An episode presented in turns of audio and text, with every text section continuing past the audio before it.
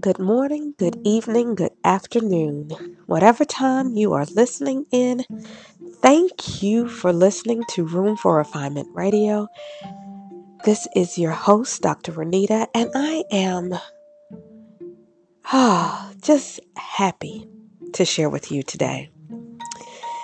Today's episode is called Hush. Just hush. So, I have dealt with the reality today that my children are loud. Oh my, they are so loud. They are so loud. Living with us currently, we have a 20 year old, a 7 year old, and a 1 year old.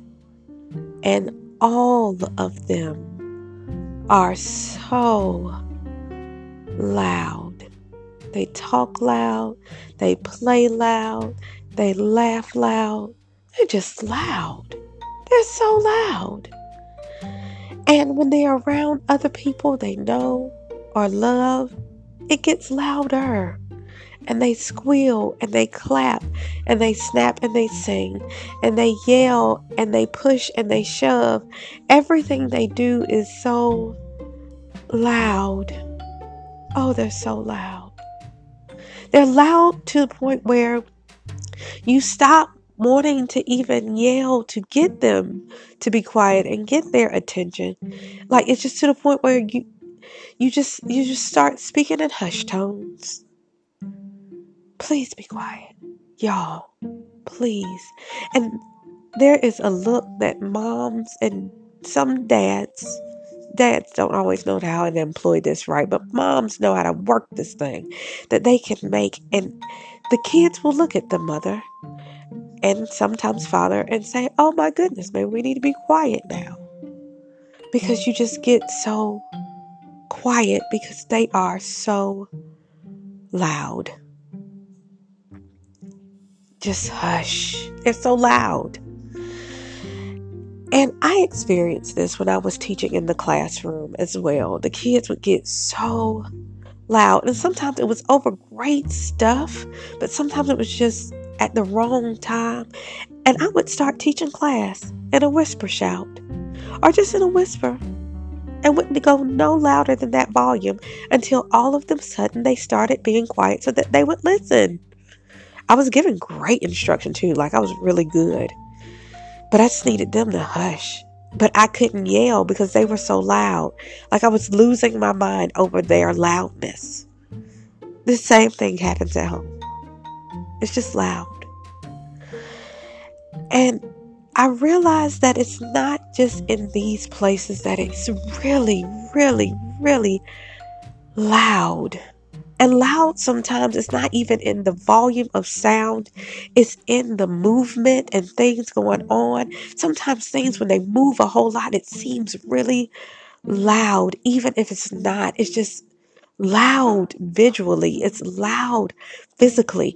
It could be loud audioly, but goodness gracious, it just gets so loud, and I just need things to hush to be quiet. And in all of this, I saw the lesson.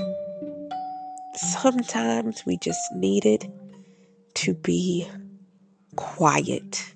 Sometimes we hear the best things and the most powerful things and the most needed things in silence. We just need to hush. We just need to hush.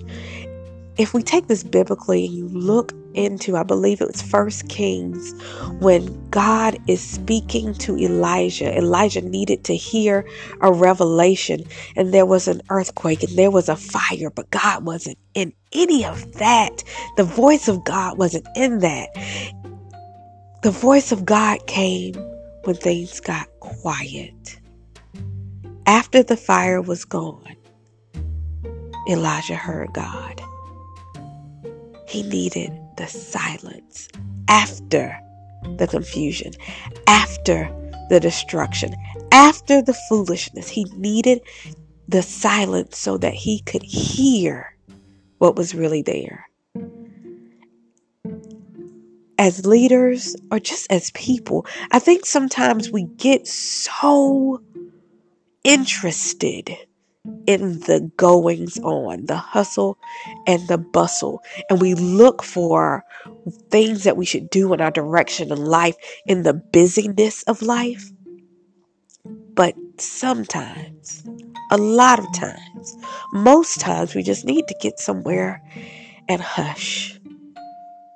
We need to get still and quiet enough to actually hear and see and prepare for whatever it is that we need to do, whatever we need, whatever it is that we need to go, just whatever it is. But we'll never know it if we keep moving, if we keep making body noise, if we keep talking, if we stop listening. We will never know what it is because we can't hear it because it's so loud in every way. We just need to hush Silence is so scary sometimes. I mean, I think about the way they set things up in movies, and a lot of times when it gets quiet, that's when the foolishness is getting ready to go down. I am not a fan of horror movies, so I cannot give you full details of all of these things. But just so you know, the bits and pieces that I've seen, yeah, that seems to be the thing. Oh, sometimes it gets really quiet, and then you hear the dun dun dun dun dun dun dun, dun music, and that's usually when it, the things are about to go down.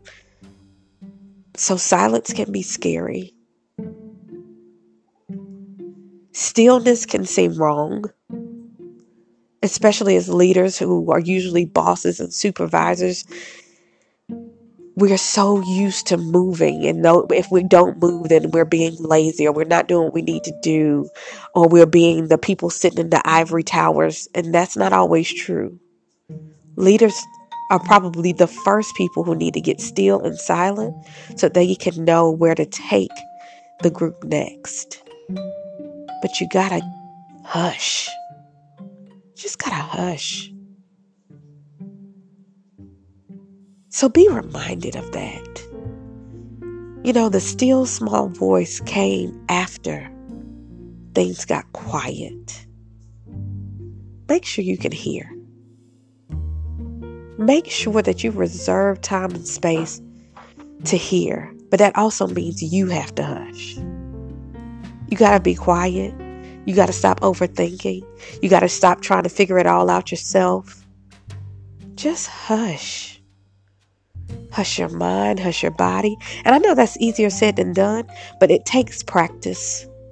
You know, people use meditation and yoga and breathing techniques. Have you ever taken the time to do mindful breathing? Like literally intentionally breathe in and out and pay attention to what it feels like, what it's doing to you. It's amazing what can come of you when you do some things intentionally and you allow yourself to slow down. Leaders, it's hard to hear that. It's hard to hear that sometimes even you need to pump the brakes, but you do. You are not going to stall out your tribe or your followers because you stop for a second. You could be doing the best thing that could ever happen to them because you get your mind right. But you gotta hush. You have got to hush and hush everything around you. Don't let it flare you up. Take the time to enjoy, embrace, and be present in the quiet, still, silent moments. Do it. And if you haven't ever done that, get over the fear, jump face first into stopping. Jump face first into being still. Jump face first into being quiet. Do it. Do it. You need it. Everyone around you needs you to do it so that you can move right.